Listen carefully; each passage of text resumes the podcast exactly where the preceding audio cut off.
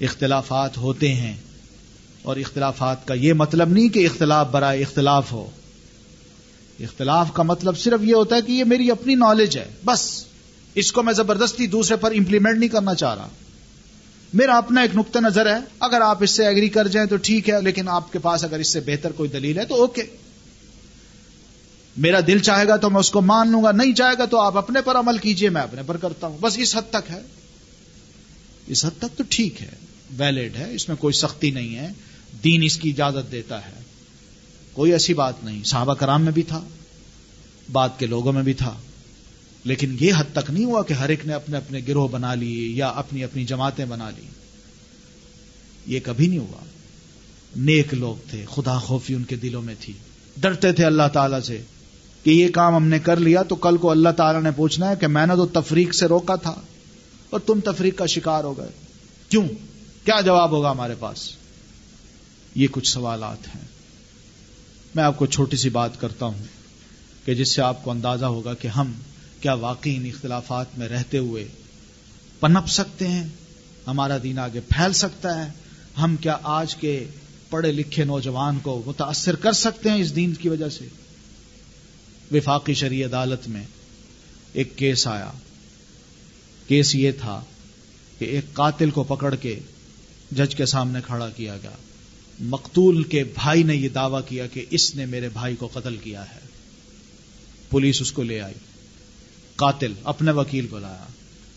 وکیل نے قاتل کی طرف سے جو عدالت میں بات کی، اس نے کہا، بات سنیں، آپ وفاقی شریع عدالت کے جج ہیں۔ میں بھی مسلمان ہوں، آپ بھی مسلمان ہیں۔ لیکن ہمارا جو نقطہ نظر ہے، وہ حنفی مسلک کا ہے۔ آپ بھی جج صاحبان آپ بھی حنفی ہیں۔ اس کی طرف سے دعویٰ یہ کیا گیا ہے کہ یہ قاتل ہے۔ چلے میں مان لیتا ہوں یہ قاتل ہے۔ لیکن ان کے پاس قتل کا ثبوت کیا ہے۔ کیونکہ ہمارے فقہ میں یہ بات لکھی ہے کہ القتل یسبت بل آلتی کہ قتل جو ہے وہ آلے کے ساتھ ثابت ہوتا ہے۔ آپ آلہ نکالیے، کوئی ہتھیار بتائیے جو اس کے پاس تھا۔ یا کوئی ایسا سورس بتائیے کہ اس نے اس کے ذریعے اس مقتول کو قتل کیا ہے، تو میں ماننے کو تیار ہوں کہ یہ قاتل ہے۔ ورنہ ہم یہ بالکل نہیں سننا چاہتے کہ یہ قاتل ہے۔ بے شک یہ رنگے ہاتھوں پکڑا گیا ہے۔ بے شک اس کے خلاف دعویٰ کیا گیا کہ یہ قاتل ہے۔ لیکن آپ ثبوت پیش کیجیے کہ قتل واقعی اس نے کیا ہے کہ نہیں۔ اب وکیل نے جب ریفرنسز دیے، بات کی، تو جج صاحبان نے کہا، ٹھیک ہے، ہم اس کا جواب آئندہ ہفتے آپ کو دیں گے۔ ہفتے دس دن کے بعد جب وہ مطالعہ اور اسٹڈی کر کے آئے، تو انہوں نے جو فیصلہ دیا وہ یہ دیا، ان کا ٹھیک ہے، ہم حنفی ہیں۔ ہمارے فقہ میں یہی لکھا ہے، امام و حنیفہ رحمۃ اللہ علیہ نے قاتل کی یہی تعریف کی ہے کہ قاتل وہ ہوگا جو آلے سمیت پکڑا جائے گا، جس نے آلہ استعمال کیا، کوئی ہتھیار استعمال کیا ہو۔ لیکن ہمارے ہاں دیگر علماء بھی ہیں، فقہا بھی ہیں۔ وہ سب کے سب مسلمان ہیں، ہمارے رہنما ہیں، ہم نے ان کے فقہ سے بھی فائدہ اٹھانا ہے۔ لہذا ہم یہ ثابت کرتے ہیں کہ یہ قاتل ہے اور یہ ثبوت ہمیں ملتا ہے امام احمد ابن حنبل رحمۃ اللہ علیہ کی فقہ سے۔ جس میں انہوں نے یہ لکھا ہے کہ القتل یسبت بال آلتی و بدون کہ قتل جو ہے وہ آلہ سے بھی، ہتھیار سے بھی ثابت ہو سکتا ہے اور بغیر ہتھیار کے بھی ثابت ہو سکتا ہے۔ اور اس کی مثال یہ کہ کوئی بندہ کسی کو کمرے میں لاک کر دے، اس کو کھانا نہ دے، وہ دو چار دن کے بعد مر جائے، تو جس نے بند کیا وہ قاتل ہوگا۔ اس نے یہ مثال دی۔ ان کا لہذا ہم یہ فیصلہ کہ یہ قاتل ہے، وہ امام احمد ابن حنبل رحمۃ اللہ علیہ کی فقہ کی روشنی میں کرتے ہیں۔ یہ توسع اگر نہ ہوتا تو ہم کتنے محدود ہوتے۔ فیصلہ کبھی نہ ہوتا اور قاتل آرام سے چھوٹ جاتا۔ وسط کی ضرورت ہے۔ برداشت کریں۔ تھوڑے سے اختلافات ہیں، کوئی اتنے بڑے نہیں ہیں۔ یہ خدا نہ خواستہ، دنیا کو تو ہم نے مسلمان بنانا ہے، ہم اپنے لوگوں کو بھی اسلام سے نکال رہے ہیں۔ اللہ تعالیٰ کو کیا منہ دکھائیں گے؟ چھوٹی چھوٹی بات پہ اتنا سخت رویہ، اتنا سخت رد عمل کہ آدمی حیران ہوتا ہے کہ اتنا سخت، یہ چیزیں مسلمانوں کو زیب نہیں دیتی۔ دلیل اگر ہے تو ٹھیک ہے۔ آپ کے پاس یہ دلیل ہے، آپ کو یہ بھاگ گئی ہے تو آپ ٹھیک ہے، اس پہ عمل کیجیے لیکن یہ مت کیجیے کہ دوسرے پر مسلط ہو جائیے۔ اس کا معاملہ اب اللہ پہ چھوڑ دیجیے آپ زیادہ سے زیادہ اتنا کر سکتے ہیں کہ ایک بار اس کو بتا دیجیے کہ بھیا یہ مسئلہ میرے نزدیک یہ صحیح دلیل ہے۔ اتنی بات کافی ہے۔ لیکن مسلط ہونے والی بات جو یہ غلط ہے، اس کو کہتے ہیں ٹالرنس جو ہم میں بالکل نہیں ہے، بالکل نہیں ہے۔ ہم چھوٹی چھوٹی باتوں میں اتنے بدگمان ہو جاتے ہیں، اتنے منہ موڑنے لگتے ہیں کہ دوسرے کی صحیح بات سننا بھی گوارا نہیں کرتے، یا دوسرے کے پاس بیٹھنا بھی گوارا نہیں کرتے۔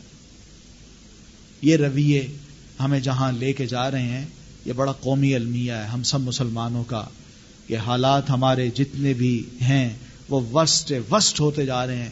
بہتر ہونے کی کوئی شکل نظر نہیں آتی۔ اس بارے میں ہمیں سوچنا ہے۔ سوچنا ہے کہ اختلاف برائے اختلاف نہ ہو۔ اختلاف علم کی بنیاد پہ ہو اور اس اختلاف میں ایگزیگریشن نہ ہو اور اس اختلاف میں چھوٹی سی بات پر اڑنا نہ ہو۔ ہم دین کو لیں، دین بڑا وسیع ہے، بہت وسیع ہے۔ ہمیں تو ابھی اس کی ہوا ہی نہیں لگی۔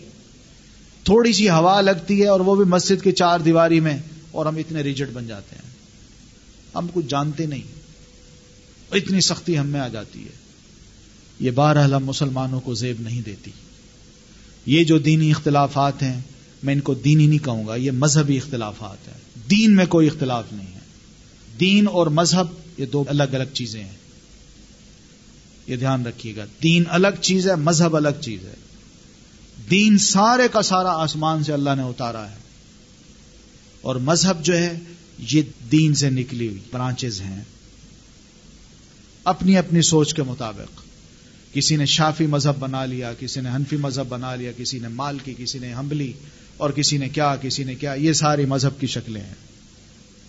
تو گویا کہ دین کا ایک پارٹ ہے، پورا دین نہیں ہے یہ۔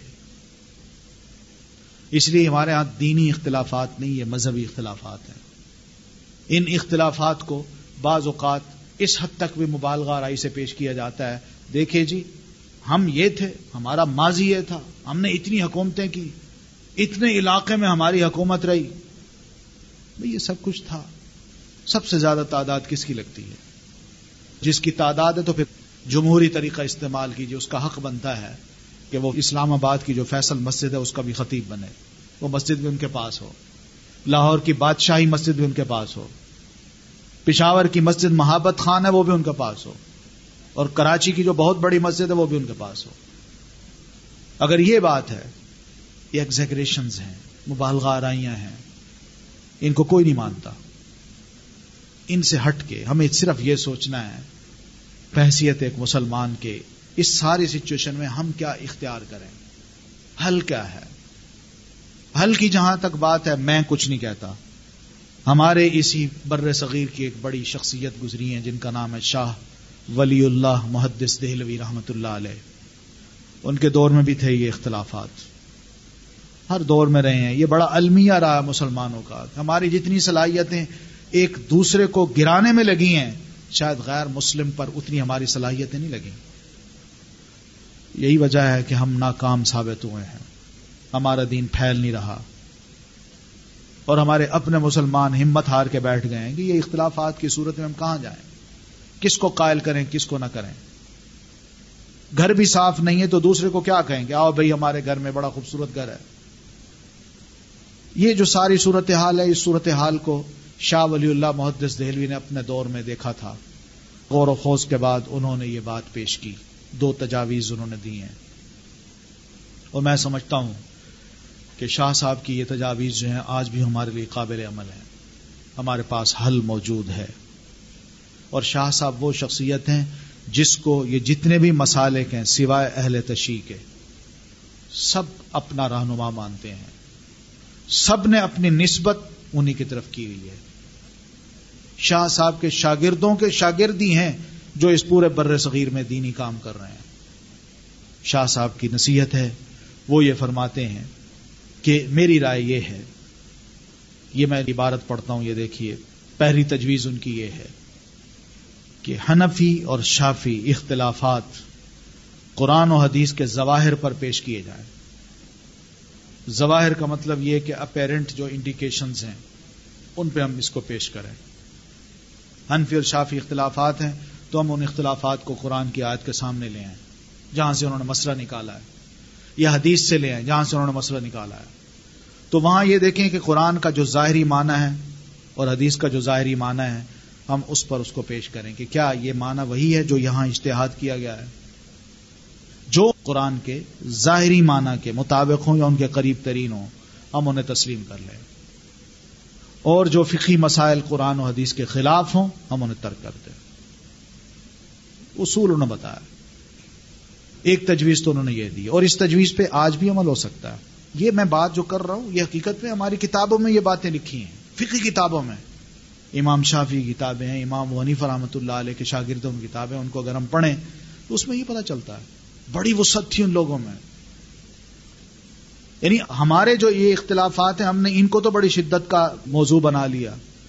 لیکن آپ اگر کسی بھی فک کو پڑھیں امام شافی کی فک کو، تو اس میں تو امام شافی سے ان کے اپنے جو اسٹوڈنٹ ہیں، وہ کھل کے اختلاف کرتے ہیں۔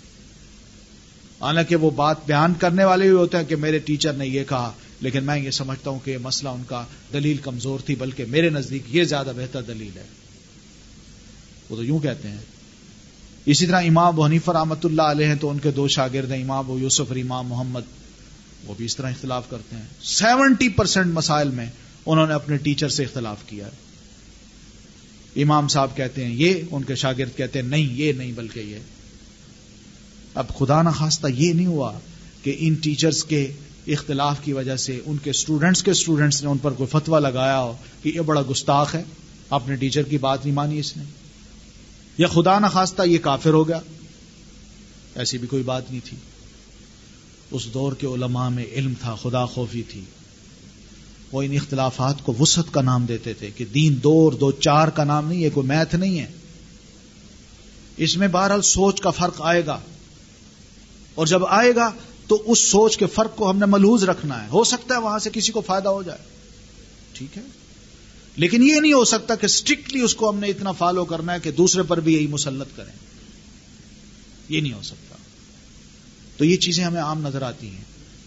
اب دیکھیے مثلا، امام حنیفہ رحمت اللہ علیہ یہ فرماتے ہیں، یہ فقہ کی جو کتاب ہے، میں ان کی بات کر رہا ہوں۔ کہ امام صاحب یہ فرماتے ہیں کہ عورت عورتوں کو اگر جماعت کراتی ہے تو یہ مکرو ہے۔ یہ امام ابو حنیف رحمت اللہ علیہ کا فتویٰ ہے جو کہ فقہ کتاب میں لکھا ہے۔ لیکن کہتے ہیں کہ اگر بل فرض کوئی کراتی ہے، یہ آگے کے الفاظ دیکھیے، اگر بل فرض کوئی کراتی ہے تو وہ عورت جو امام ہوگی، وہ عورت کے درمیان میں کھڑی ہوگی۔ اور ان کے درمیان میں کھڑی ہوگی، ان کے آگے نہیں کھڑی ہوگی، جیسے امام مرد کھڑا ہوتا ہے۔ ان کے درمیان میں کھڑی ہوگی اور بالکل اس طرح ذرا ان سے تھوڑی سی جدا ہو جائے یعنی ذرا ایک قدم آگے کھڑی ہو۔ اب یہ جو انہوں نے بات کی ہے، یہ کیا مطلب ہے؟ اپنا نقطہ نظر بیان کر دیا کہ میرے نزدیک مکرو ہے۔ لیکن چلے اگر کوئی دوسرا اس پر عمل کرنا بھی چاہتا ہے، تو میں اس کو یہ ہدایت دیتا ہوں کہ وہ خاتون جو ہے، وہ ذرا درمیان میں کھڑی ہو، وہ اپنے آپ کو اس طرح امام مرد کی طرح آگے کھڑے نہ کرے۔ یہ ان کا فتویٰ ہے جو کتاب میں لکھا ہوا ہے۔ وہ کہتے ہیں کہ عورتوں کے لیے مسجد میں نماز با جماعت پڑھنا مکرو ہے۔ آنا درست نہیں ہے۔ ہاں اگر بوڑھی عورت ہو تو وہ آنا چاہے تو وہ فجر یا عشاء کی نماز میں آ سکتی ہے۔ لیکن ان کے جو شاگرد ہیں، وہ کہتے ہیں نہیں، بوڑھی عورت جو ہے، وہ پانچوں وقت کی نماز مسجد میں با جماعت پڑھ سکتی ہے۔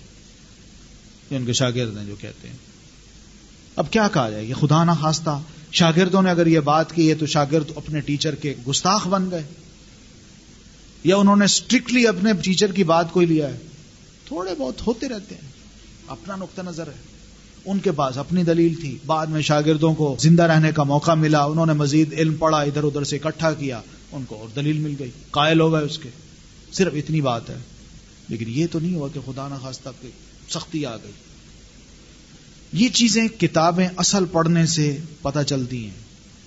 تب جا کے ذہن میں وسعت آتی ہے کہ یہ لوگ کتنے کھلے ذہن کے تھے اور ہم کتنے تنگ ذہن کے بنا دیے گئے ہیں۔ ایسا نہیں ہونا چاہیے۔ شاہ صاحب کی پہلی تجویز یہی ہے کہ یہ جو فقی اختلافات ہیں مختلف مسالک کے درمیان، ہم ان کو لے آئیں قرآن و حدیث کی ٹیکس کے سامنے۔ اگر وہ اس ٹیکس کے مطابق ہیں تو ٹھیک، ورنہ ان کو چھوڑ دیا جائے۔ اور یہ ہوا ہے۔ کچھ ٹیکسٹ ایسی موجود ہیں، شاہ صاحب نے ایسی باتیں نہیں کی، کچھ موجود ہیں ایسی چیزیں۔ فک کی کتابوں میں، فقہ شافی میں بھی اور فقہ انفی میں بھی۔ اس کی وجہ یہ ہے کہ ان کو ٹیکسٹ نہیں ملی، حدیث نہیں ملی، انہوں نے مسئلہ بیان کر دیا اشتہاد کر کے۔ اب اشتہاد کیا، بعد میں ان کے شاگردوں کو جب حدیث ملی ہے لوگوں کو حدیث ملی ہے، تو انہوں نے دیکھا یہ تو بالکل ہی کوئی مسئلہ ہی اور ہے۔ تو اب یہ بات ہے جس کی وجہ سے وہ کہتے ہیں کہ یہ چھوڑنا پڑے گا ہمیں۔ اور اس کی میں چھوٹی سی مثال دوں۔ کہ امام و حنیفہ رحمۃ اللہ علیہ مثلاً یہ فرماتے ہیں کہ جو قرآن پڑھاتا ہے، دین پڑھاتا ہے، اس کو دین پڑھا کے ایک تنخواہ لینا حرام ہے۔ امامت کرائے، قرآن پڑھائے، خطبہ دے، دین پڑھائے۔ لیکن ان کے بعد کے جو شاگرد ہیں، وہ کہتے ہیں حلال ہے۔ یہ چیزیں ہیں۔ اگر ہم اسٹرکٹلی ایک کو لیں تو پھر ٹھیک ہے۔ ہم اس پہ عمل نہیں کر سکتے۔ یعنی امام و حنیفہ رحمۃ اللہ علیہ کے مسئلے کو اگر ہم اسٹرکٹلی لیتے بھی ہیں، تو یقین مانی ہم اس پہ چل نہیں سکتے پھر۔ ہماری اکثریت جو مساجد کی ہے، ائمہ کی ہے خطبہ کی ہے، وہ تو بیچاری مارکیٹ میں بیٹھی ہوگی۔ کہ ہم بزنس بھی کرتے ہیں، اور وقت ملا تو نماز پڑھا دیں گے، خطبے پڑھا دیں گے، ورنہ ہمیں تو اپنے پیٹ کی پڑی ہے۔ یہ چیزیں قابل غور ہیں۔ تو ایسی چیزیں جب سامنے آئی ہیں، تو بعد میں علماء نے کہا، نہیں، یہ مناسب نہیں ہے۔ انسان تھے، ان کا اپنا ایک علم تھا۔ اس علم کی بنیاد پر انہوں نے جو فتوا دیا، ٹھیک ہے، اللہ ان کو اشتہاد کا درجہ دے گا، ثواب دے گا ان کو، باقاعدہ ایک اجر ملے گا۔ اگر غلط بھی کیا تو ان کو گناہ نہیں ملے گا، ثواب ملے گا۔ یہ ہمارا ایمان ہے۔ دوسری بات انہوں نے تجویز جو دی ہے، وہ یہی ہے کہ فقہ اور محدثین جو ہیں، یہ قرآن اور حدیث کے ظواہر کو تقدس کا اتنا درجہ نہ دیں کہ تفقو جو ہے وہ بالکل نظر انداز ہو جائے۔ وہ کہ نہیں نہیں بس یہی بات کافی ہے، باقی سوچنے کی ضرورت ہی نہیں ہے۔ تفقو بھی چاہیے تفقو کہ اللہ تعالیٰ اتنی سینس بھی دے کہ قرآن و حدیث جو کہنا چاہتے ہیں، اس کی سینس اتنی آ جائے بندے کو کہ وہ اس کی بات کی تہ تک پہنچ سکے۔ اب مثال کے طور پر، حدیث میں جو آتا ہے کہ نبی علیہ السلاط و تسلیم نماز پڑھی۔ آپ نے ہمیشہ سر پہ کپڑا رکھ کے نماز پڑھائی ہے اور پڑھی ہے ایک آدھ بار ایسا ہوا ہے کہ آپ نے اپنے سر سے کپڑا اتار کے اپنے آگے رکھا اور ننگے سر نماز پڑھی، ایک بار۔ اب حدیث کے اس ظاہری معنی کو اگر ہم دیکھیں تو پتہ یہ چلتا ہے کہ اللہ کے رسول نے ایک دفعہ کپڑے کو اتار کے اپنے آگے رکھ کے نماز پڑھی۔ یہ تفقو نہیں ہوگا، یہ دین کا سینس نہیں ہوگا کہ میں آپ کے ایک بار کے عمل کو ہمیشہ کے لیے عمل بنا لوں۔ آپ نے تو یہ جواز کے طور پر کیا ہے کہ ٹھیک ہے، کبھی کبھار بندے کو یہ صورت پیش آ سکتی ہے یا کبھی کبھار ایسا کر سکتا ہے، لیکن ہمیشہ نہیں۔ اب یہ تفقو نہیں ہوگا۔ ظاہری معنی کو لے کے ہم اس پر اسٹرکٹ ہو جائیں اور کہیں نہیں جی بس ایک دفعہ عمل سامنے آئے تو ہمیشہ یہی کرنا ہے۔ آپ نے ایک بار کھڑے ہو کے پیشاب بھی کیا ہے۔ کوئی معذوری نہیں تھی۔ بالکل ٹھیک تھے آپ۔ کھڑے ہو کے اس لیے کیا کہ آپ اونچی جگہ پہ کھڑے تھے اور نیچے زمین تھی۔ تو آپ نے اونچی جگہ پہ کھڑے ہو کے پیشاب کیا اور آپ کی دھار جو تھی پیشاب کی وہ آگے جا رہی تھی۔ اس کے چھینٹے آپ پہ نہیں آ رہے تھے۔ کوئی معذوری نہیں تھی آپ پہ۔ اب ایک بار اگر آپ نے کیا تو اس کا یہ مطلب نہیں کہ میں ہمیشہ کھڑے ہو کے پیشاب کروں۔ کوئی صورت ایسے بن جائے، بیٹھنے کی جگہ نہ ہو۔ یا ٹراؤزر میں نے پہنا ہوا ہے۔ میں بیٹھ نہیں سکتا یا جہاں میں باہر ٹریول کرتا ہوں تو وہاں پلیت جگہ ہوتی ہیں، میں بیٹھ نہیں سکتا تو کھڑے ہو کے میں کر سکتا ہوں۔ کوئی حرج نہیں۔ بشرتے کہ چھینٹے نہ آئے مجھ پہ۔ یہ جواب لیکن میرا مقصد ہے کہ اس طرح کے جو مسائل ہیں، ان کو ہم اسٹرکٹلی اس طرح لے لیتے ہیں جو آپ نے کبھی کبھار کیا ہے، ہمیشہ کے لیے اس پر عمل کرنا۔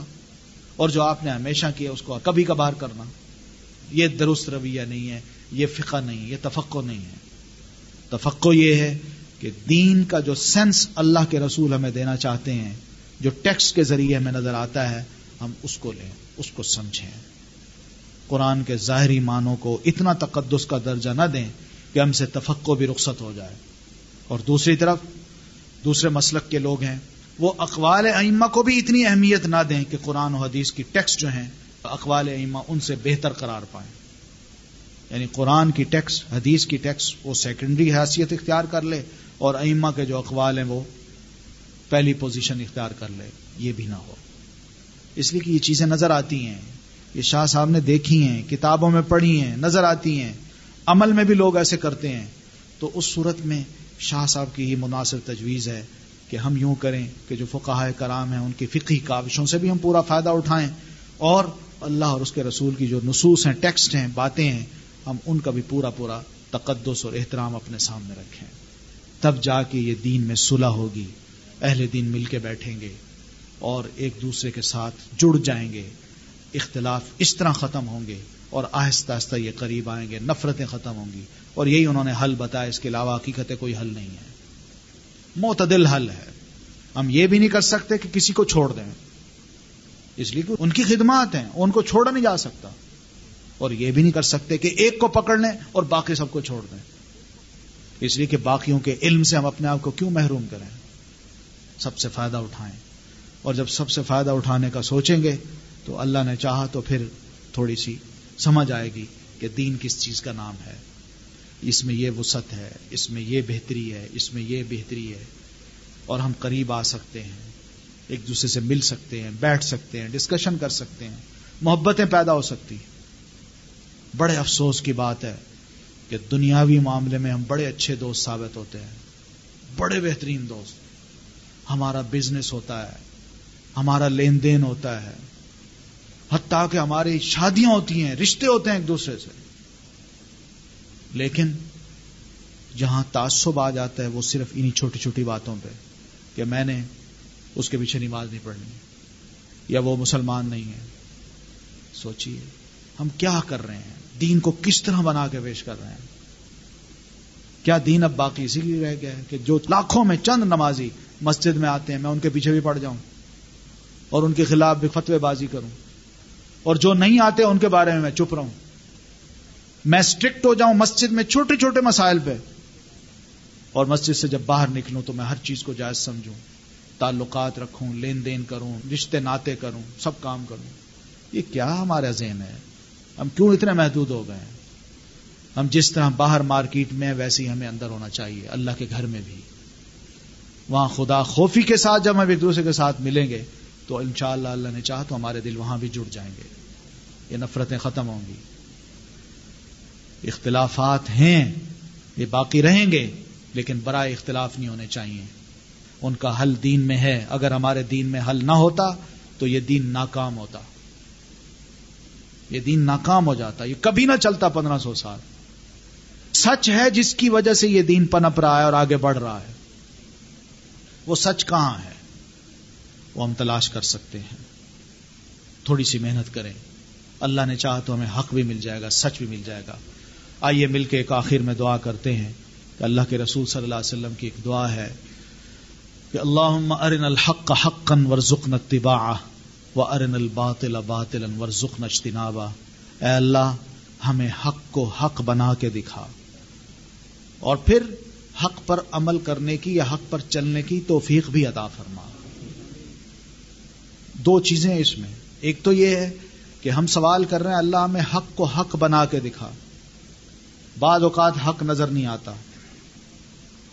بعض اوقات نظر بھی آ جاتا ہے۔ اور جب نظر آ جاتا ہے تو زد کی وجہ سے، تعصب کی وجہ سے ہم کیا کرتے ہیں؟ اس حق کو قبول نہیں کرتے۔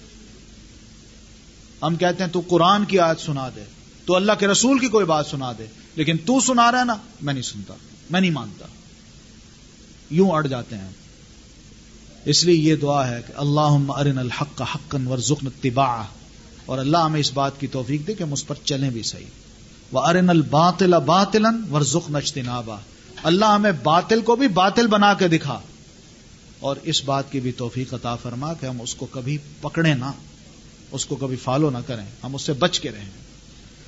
تو یہ دعا ہے جو اللہ کے رسول نے ہمیں سکھائی ہے۔ میں سمجھتا ہوں کہ آج کے دور میں روزانہ صبح و شام اللہ سے دعا کرنی چاہیے اور حق کی تلاش میں ہمیں ذرا آگے بھی بڑھنا چاہیے۔ ہم نے سورہ بقرہ آج ختم کی ہے۔ اتفاق سے سیشن ختم ہو رہا ہے۔ نئے سیشن انشاءاللہ ہم کچھ دنوں بعد پھر شروع کریں گے۔ لیکن چونکہ آج یہ ختم ہو رہا ہے، تو اس لیے ہم نے آپ سب کو دعوت بھی دی۔ ایک دو باتیں مزید ہیں جو آپ سے کرنا ہے ہم نے۔ تھوڑا سا وقت مزید لیں گے ہم آپ کا، انشاءاللہ۔ یہ چھوٹا سا آئٹم ہے جو آپ کے سامنے پیش کرنا چاہتا ہوں۔ اور اس میں صرف یہ بات ہے کہ ہمارے جو دوست بزرگ ہیں، نوجوان ہیں یا درمیانی عمر کے ہیں، وہ یہاں تشریف لائے۔ انہوں نے یہ جو عرصہ گزارا ہے یہاں، صرف میں چاہتا ہوں کہ ان کے وہ کمنٹس جو قرآن مجید پڑھ کے انہوں نے جو اثر لیا ہے، صرف وہی سنیں۔ تو اس سلسلے میں میرے ذہن میں کوئی ایسی بات نہیں ہے۔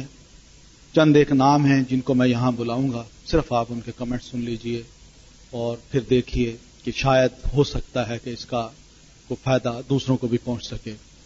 ہم میں ایک نوجوان ہیں جو مسلسل آتے رہے ہیں اور اردو بہت کم بولتے ہیں، انگریزی بہت زیادہ بولتے ہیں۔ لیکن انہوں نے بڑی ہمت کی ہے کہ وہ یہاں آ کے مسلسل پڑھتے رہے۔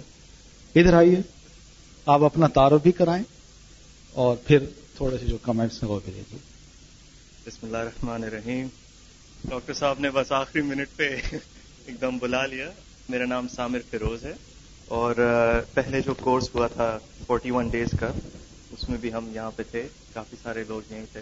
اور الحمدللہ یہ کورس جو اب چل رہا ہے سب کو بہت خوشی ہے کہ الحمدللہ ڈاکٹر صاحب نے یہ وقت دیا ہے اور کچھ غم بھی ہے مگر انشاءاللہ واپس جب یہ کورس شروع ہوگا میں یہ کہتا ہوں کہ جو کوئی آ سکے یہاں انشاءاللہ ضرور آئیں۔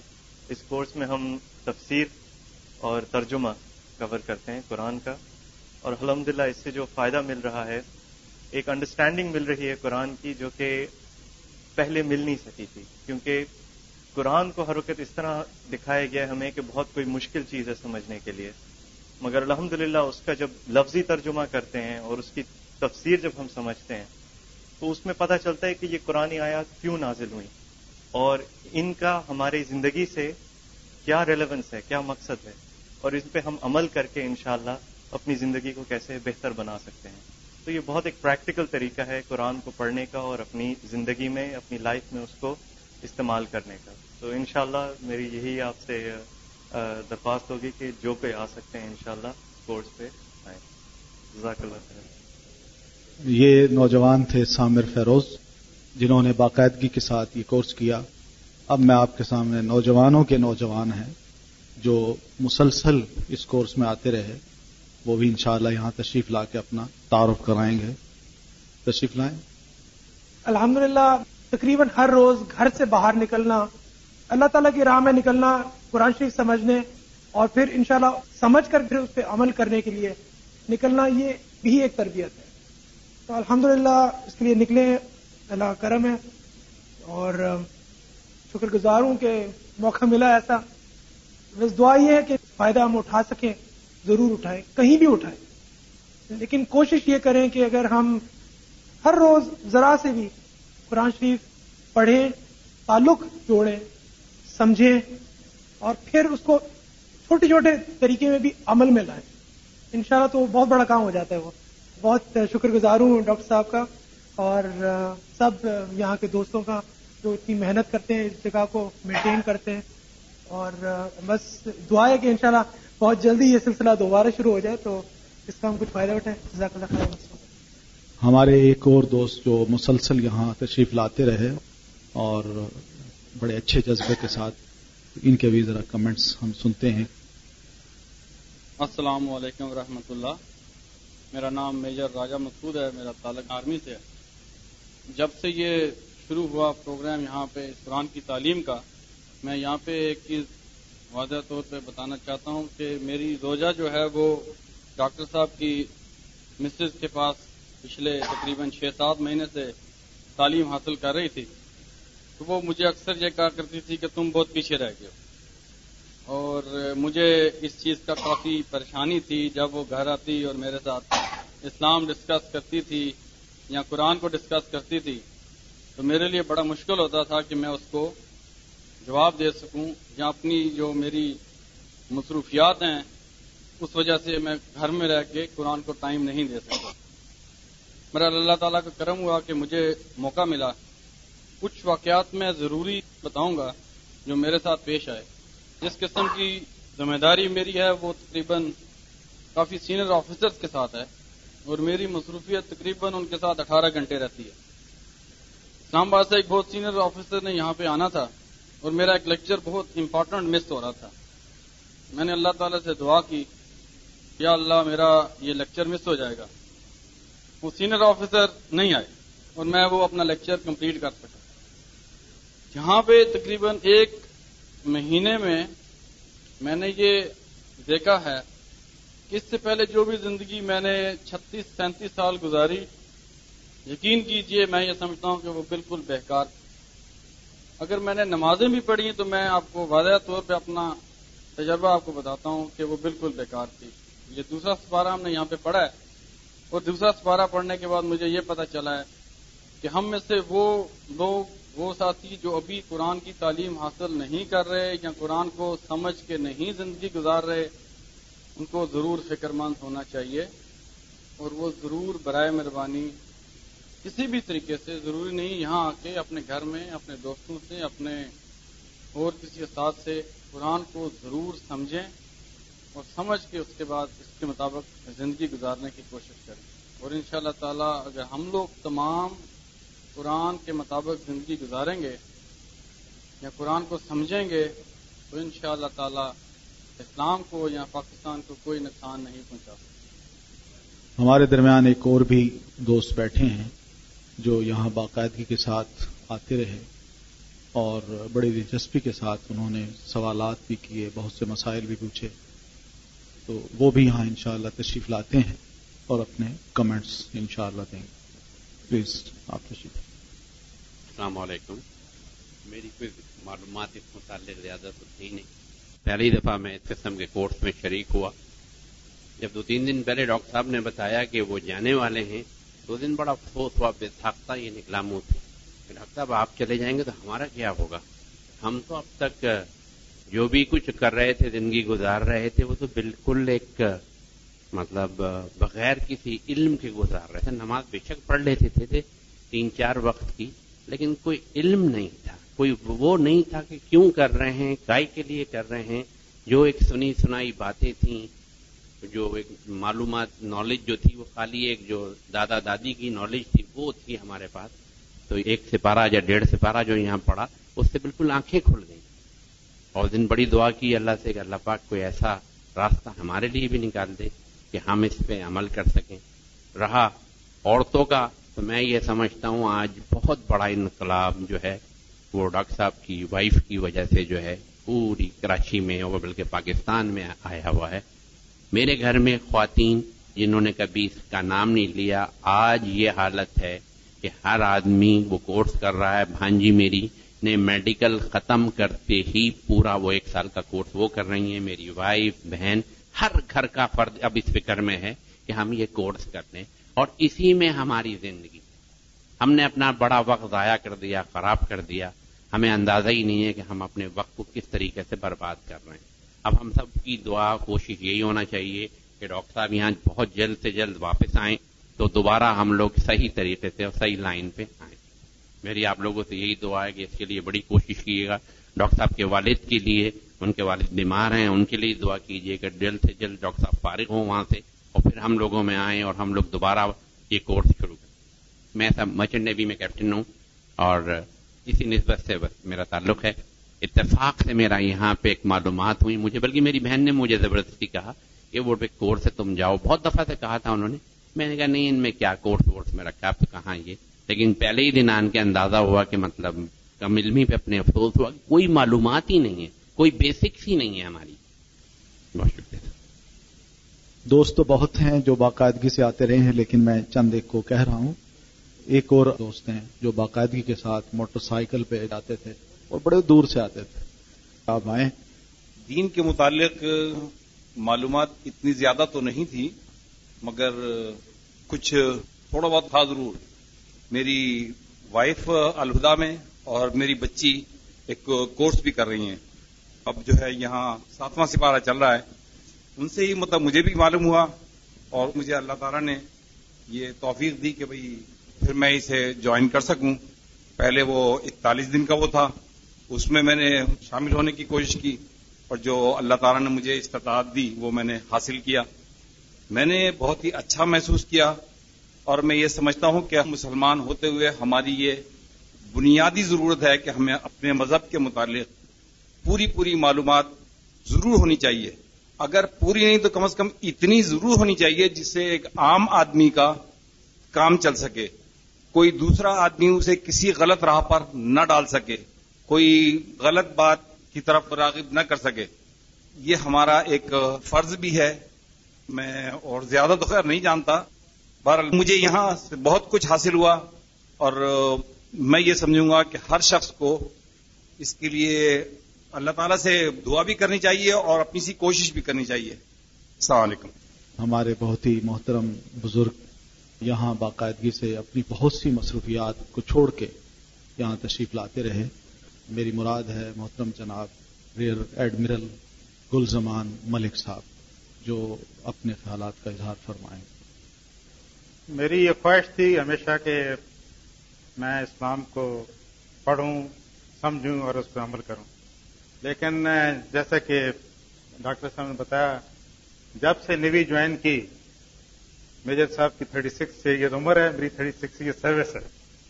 پورا ٹائم ہم نے نیوی کو، کام کو سیکھنے میں اور اپنے پروموشن اور ترقی اور ان چیزوں میں گزار دیا۔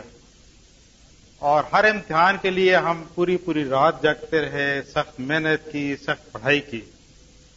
لیکن یہ ہمیشہ بھولتے رہے کہ آخری امتحان جو ہم سب کو ایک دن حاضر ہونا ہے اس کے لیے، اس کے بارے میں کوئی تیاری نہیں کی جیسے اور حضرات نے کہا، میری بھی بیگم جو ہیں، وہ بھی الوداع میں ریگولر کورس کر رہی ہیں۔ کئی بار انہوں نے تذکرہ کیا، لیکن کچھ نہ کچھ مصروفیات سرکاری ایسی رہتی تھیں کہ ایسا خیال آتا تھا کہ شاید میں وقت نہیں نکال سکوں گا۔ ایک دن ان کے سار پہ میں یہاں پہ پہلے ہفتے کو تشریف لایا اور اتنا لطف آیا کہ اس کے بعد سے اب تو عجیب سا لگ رہا ہے جو یہ بھی جیسے ڈاکٹر صاحب اب جا رہے ہیں تو یہ اخلاق کیسے پورا ہوگا۔ ایک روٹین بن گئی ہے اور ہر کام باقی جو ہے وہ سیکنڈری ہو گیا اور یہ پرائمری ہو گیا۔ اللہ نے جو انسان کو بنایا، اتنا عمدہ بنایا کہ آج تک جو سائنس کی تحقیقات ہے، اس کے مطابق بھی انسان کے جسم کو سائنٹسٹ ڈاکٹرز نہیں سمجھ سکے۔ اتنی عمدہ تخلیق ہے۔ پھر اللہ نے فرشتوں کو حکم دیا جو کہ ہر وقت ان کا کام یہی تھا کہ پروردگار کی عبادت کرنا۔ لیکن ان کو حکم دیا کہ اشرف المخلقات میں نے تخلیق کی ہے، آپ سب اس کو سجدہ کریں۔ تو سجدے بھی ہوا اور پھر جنت میں قیام دیا؟ حضرت آدم علیہ السلام اور مائی ہوا اس دنیا میں پھینکی گئی تو وہ اپنے گناہوں کی معافی مانگتے رہے۔ انسان کی ابتدا وہاں سے شروع ہوئی اس دنیا میں اور آج تک یہ جاری ہے اور جاری رہے گی۔ حضرت آدم علیہ السلام سے لے کے حضرت نور علیہ السلام تک سب مسلمان تھے اور سب اسلام تھا صرف۔ اس کے بعد سے پھر یہ جو آج کا لیکچر ہے وہ ہمیں بتاتا ہے کہ جہاں اور بے شمار مذاہب آئے، اب اسلام جب آیا تو وہ تو ایک فقط واحد اللہ واحد کتاب واحد رسول، اور ہم سب کو ایک مسلمان ہونا چاہیے تھا، اور یہ آخری مذہب تھا، اور آخری رسول کے ذریعے ہم تک پہنچا۔ اس پہ عمل ہمارا فرض ہے، اس کو سیکھنا ہمارا کام ہے۔ مجھے بلکہ یہ افسوس ہے کہ میں پہلا سپارہ مس کر گیا۔ میں دوسرے میں شامل ہوا ہوں، اور بہت عمدہ لیکچر جا رہے ہیں، بہت خوشی ہوتی ہے۔ قرآن شریف کو سمجھنے کے لیے غربن ہمیں عربی زبان بھی تھوڑی بہت سیکھنی چاہیے۔ تبھی ہم اس کو ٹھیک سمجھ سکیں اور تفسیر اور جو یہاں تشریح ہوتی ہے، اس کا بھی یہی فائدہ ہے کہ کیونکہ ہم قرآن کو عربی زبان کو نہیں سمجھتے، اس لیے یہ ذرا مختلف ہے۔ اور میری دعا ہے کہ ہم سب جو لوگ آ جائیں ہیں صرف، وہ بھی باقاعدگی سے آئیں اور اور اپنی دوستوں کو بھی مدعو کریں اور انشاءاللہ ہم سب کو اس چیز سے بہت بہت فائدہ ہوگا۔ میں یہ عرض کر دوں کہ مردوں میں تو بڑے کام ہو رہے ہیں۔ بڑی آرگنائزیشن ہیں، بڑے درس ہوتے ہیں، بڑے سرکلز ہیں، مسجدیں ہیں، خطبے ہیں کانفرنسز ہیں۔ پھر مر حضرات کو ادھر ادھر سے بہت سی معلومات بھی مل جاتی ہیں۔ لیکن خواتین کا جو ونگ تھا، وہ بالکل خالی تھا۔ تو ہماری شروع سے نیت یہی تھی کہ ہم نے خواتین میں ہی کام کرنا ہے۔ تو الحمدللہ جس سلسلے میں جتنی بھی ان کو ہماری طرف سے سپورٹ مل سکی، ہم نے کی۔ اور اللہ کا شکر ہے، یہ سب نتائج جو آپ دیکھ رہے ہیں۔ تو اس میں کوئی ایسی بات نہیں ہے۔ مرد حضرات کا اگر ہم نے اسٹارٹ لیا ہے تو یہ ابھی پہلا ہی ہے۔ یعنی ہمارے پاس ابھی ایسی افرادی صورتحال نہیں ہے کہ ہم اس کام کو مزید زیادہ وسعت دے سکیں۔ لیکن آہستہ آہستہ اصل جو چیز ہے وہ خواتین میں کام ہے۔ الحمد ان خواتین کے جو اثرات ہیں وہ جیسے کہ آپ سب کچھ حضرات نے بیان کیے ہیں کہ انہی کی ترغیب سے آپ لوگ یہاں تشریف لائے اور قرآن مجید کو سیکھنے کی خواہش آپ میں بھی ابھری اور دین کو جاننے کی بھی۔ تو میں سمجھتا ہوں کہ الہدا کے بارے میں زیادہ تر یہی بات سوچیے کہ ہمارا زیادہ تر جو کام ہے وہ یہی ہے کہ ہم خواتین میں کام کریں۔ اور اس میں کسی کا مقابلہ مقصود نہیں ہے۔ حقیقت ہے، اللہ ہی جانتا ہے۔ کسی کا مقابلہ مقصود نہیں ہے۔ آئیے مل کے دعائیں کرتے ہیں۔ اللہ تعالی سے سب سے پہلے تو میں یہ کہوں گا کہ ہم سب سے پہلے یہ دعا کریں کہ اللہ جو قرآن ہم نے پڑھا ہے، اس پر عمل کی توفیق عطا فرما۔ تو آئیے میں دعا کرتا ہوں، آپ آمین کہیے اور دل سے دعا کیجیے دل سے آمین کہیے، کیونکہ قرآن کو پڑھنا، اس کے بعد اس کو سمجھنا اور پھر اس کے بعد اللہ سے اس کے بعد عمل کرنے کی توفیق مانگنا، یہ بڑا ضروری ہے۔ تو آئیے توفیق مانگتے ہیں، اللہ تعالیٰ سے دعا کرتے ہیں۔ یا رب لك الحمد كما ينبغي لجلال وجهك وعظيم سلطانك اللهم صل على محمد وعلى آل محمد كما صليت على إبراهيم وعلى آل إبراهيم إنك حميد مجيد اللهم بارك على محمد وعلى آل محمد كما باركت على إبراهيم وعلى آل إبراهيم إنك حميد مجيد ربنا آتنا في الدنيا حسنة وفي الآخرة حسنة وقنا عذاب النار اللهم احسن عاقبتنا في الامور كلها واجرنا من خزي الدنيا وعذاب الاخره اللهم اكفنا بحلالك عن حرامك واغننا بفضلك عمن سواك یا اللہ ہمارے گناہوں کو معاف فرما. یا اللہ ہماری خطاؤں سے درگزر فرما. یا اللہ ہمیں نیک اور اچھا انسان بنا. یا اللہ ہمیں پکا مسلمان بنا. یا اللہ اپنے پاک کلام کی محبت ہمارے دلوں میں پیدا فرما. یا اللہ اس کی صبح و شام تلاوت کی توفیق عطا فرما یا اللہ اس کو پڑھنے اور اس کو سمجھنے کی بھی توفیق عطا فرما یا اللہ جو قرآن یہاں پڑھا گیا یا اللہ اس کو قبول فرما یا اللہ جو اس کو سمجھایا گیا یا اللہ اگر یہ درست ہے یا اللہ اس پر عمل کرنے کی توفیق عطا فرما یا اللہ اس کے سمجھانے میں اس کے پڑھانے میں اگر کوئی غلطی ہو گئی یا اللہ اس کو معاف فرما یا اللہ ہم انسان ہیں غلطیاں ہو سکتی ہیں یا اللہ کوئی ایسی بات بھی ہو سکتی ہے جو غلط ہو، یا اللہ ہماری اس غلطیوں کو معاف فرما۔ یا اللہ جو کچھ پڑھا ہے اس کو سمجھنے اور اس پر عمل کرنے کی توفیق عطا فرما۔ یا اللہ نہ صرف اس پر عمل کرنے کی بلکہ اس کو آگے پہنچانے کی بھی توفیق عطا فرما۔ یا اللہ اپنے اس پاک کلام کی محبت ہمارے دلوں میں کوٹ کوٹ کے بھر دے۔ یا اللہ نبی علیہ السلاط و تسلیم کی محبت کو بھی ہمارے دلوں میں پیدا فرما۔ یا اللہ اس محبت کا رنگ ہمارے عمل میں، ہمارے قول میں پیدا فرما۔ یا اللہ ہمیں توفیق عطا فرما کہ ہم قرآن و سنت کے مطابق اپنی زندگی گزار سکیں۔ یا اللہ بڑی دعائیں مانگی ہیں، بڑے کام کرنے کی خواہش کی ہے۔ یا اللہ بس یہ توفیق عطا فرما کہ تیرے دین کو، جو صحیح دین ہے، اس کو سمجھیں اور اس پر عمل کریں۔ یا اللہ اختلافات سے بچنے کی توفیق عطا فرما۔ یا اللہ یہ جو صورت حال ہم مسلمانوں کی بنی ہوئی ہے، ہمارے حال پر رحم فرما۔ یا اللہ ہم سب کو ایک بننے اور نیک بننے کی توفیق عطا فرما۔ یا اللہ یا اللہ، جو شدت ہے، تعصب ہے، یا اللہ اس کو ہمارے دلوں سے نکال۔ یا اللہ اس کی جگہ ہمارے دلوں میں محبت اور مروت پیدا فرما۔ یا اللہ ہم سب کو ایک کر دے اور نیک کر دے۔ یا اللہ ہم سب کی ہر جائز حاجت کو پورا فرما۔ یا اللہ ہم سب کی ہر جائز دعا کو قبول فرما۔ یا اللہ تجھ سے ایک درخواست یہ بھی ہے کہ رزق حلال عطا فرما۔ یا اللہ ہمیں حرام سے بچا یا اللہ ہمیں حرام سے بچا یا اللہ ہماری رگوں کے اندر حلال خون کو دوڑا یا اللہ ہماری سوچیں درست فرما یا اللہ ہمارے عمل کو درست فرما یا اللہ ہماری اولاد کو بھی نیک بنا یا اللہ ہمیں بھی نیک بنا ہماری اولاد کو بھی نیک بنا یا اللہ ہم سے دین کا کوئی کام لے لے یا اللہ یہ زندگی گزرتی جا رہی ہے یا اللہ اپنے ماضی کو دیکھتے ہیں تو کچھ نظر نہیں آتا یا اللہ جو کچھ غلطیاں کی یا اللہ ان کو معاف فرما۔ یا اللہ جو نیکیاں کی ہیں ان کو قبول فرما۔ یا اللہ تھوڑی بہت نیکیوں کو قبول فرما لے۔ یا اللہ آئندہ غلطیاں نہ کرنے کی توفیق عطا فرما۔ یا اللہ آئندہ ہمیشہ نیکیاں کرنے کی توفیق عطا فرما۔ یا اللہ یا اللہ ہمیں نمازی بنا۔ ہماری اولاد کو نمازی بنا۔ یا اللہ ہمارے گھروں میں ہمارے بچوں، بچیوں کے بڑے مسائل ہیں۔ ان کے رشتوں کے مسائل ہیں۔ ان کی تعلیم کے مسائل ہیں۔ ان کی تربیت کے مسائل ہیں۔ یا اللہ ان تمام مسائل سے صحیح طور پر نمٹنے کی توفیق عطا فرما۔ اور یا اللہ ان تمام مسائل کو صحیح طور پر تو حل فرما۔ یا اللہ یا اللہ یا اللہ جتنے بیمار ہیں ان کو شفا کاملہ عطا فرما۔ یا اللہ ہماری جتنی بھی روحانی اور جسمانی بیماری یا اللہ ان کو دور فرما۔ یا اللہ ہمارے جتنے بوڑھے بزرگ ہیں ان پر رحم فرما۔ یا اللہ بوڑھے بزرگوں پر رحم فرما۔ یا اللہ ان کا تو خیال فرما۔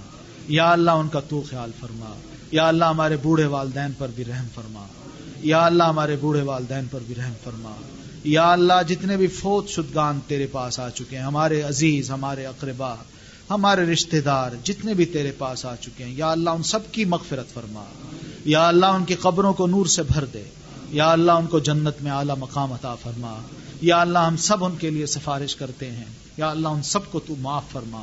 یا اللہ ان سب کے گناہوں کو معاف فرما۔ یا اللہ ہم سب کو ان کے لیے صدقہ جاریہ بنا۔ یا اللہ ہمارے جو اساتذہ ہیں، ہمارے جو مشائق ہیں، یا اللہ ہمارے جتنے بھی رشتہ دار ہیں، ان سب کو خیر و عافیت سے رکھ۔ ان سب کی بھلائی فرما۔ یا اللہ ہم ان سب کے بارے میں بھلا سوچتے ہیں۔ یا اللہ ان سب کی تو بھلائی فرما۔ یا اللہ یا اللہ ہماری ہر جائز اور نیک حاجت کو پورا فرما۔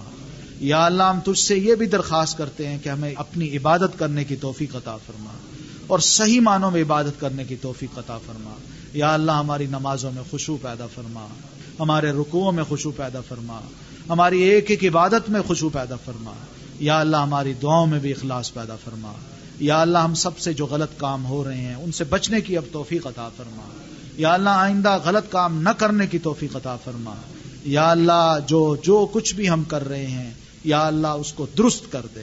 یا اللہ ہمارے حالات پر رحم فرما۔ یا اللہ ہمارا ملک پاکستان، عالم اسلام کے مسلمان بڑے مسائل میں گھرے ہوئے ہیں۔ یا اللہ ان تمام مسئلوں کو تو ہی حل فرما۔